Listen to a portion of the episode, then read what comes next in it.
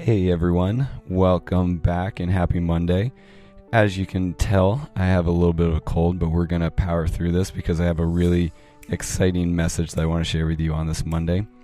However, before I get started, I do want to remind you that if you're enjoying these Monday episodes or our longer ones that come out on Wednesday, sometimes Thursday, depending on how the week's gone, uh, please rate, review, and subscribe to the Urban to Country podcast.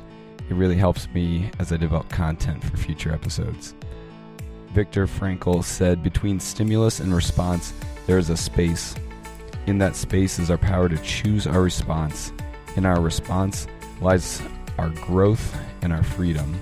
Hal Elrod has the mantra, It happened, can't change it. And some wise person whose name has been lost said, Pain is inevitable, suffering is optional. Nothing and nobody can make you happy. No car, no house, no hot body, no job, no someday or tomorrow can make you happy.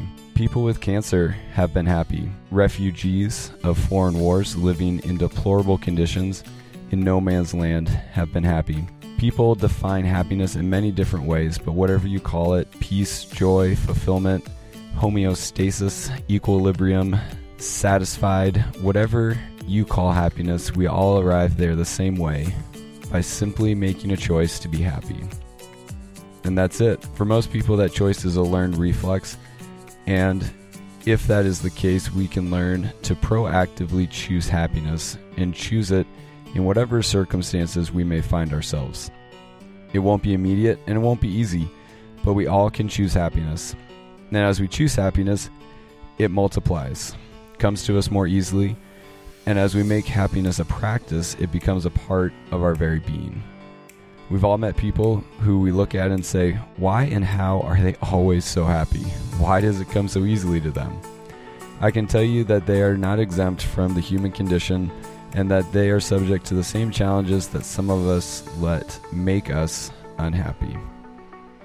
Now, if you're sitting on the other side of the computer thinking, This guy doesn't know me, he doesn't know what I've gone through. My circumstances validate me being unhappy. Then you've bought into the lie that you don't deserve to be happy. And I'm here to tell you that you do deserve to be happy. You deserve to be happy just as much as I do. But I am also here to tell you that it is a choice. We can choose to be happy. Viktor Frankl went through some of the most horrific things that any human being could possibly imagine going through. And while I'm sure he would not want to go through those things again, he decided that he got to choose what his attitude is going to be. And so, on this Monday, I hope that you will choose to be happy because you deserve to be happy. Happy Monday, everyone. Enjoy this week. Choose to be happy, and I'll talk to you soon.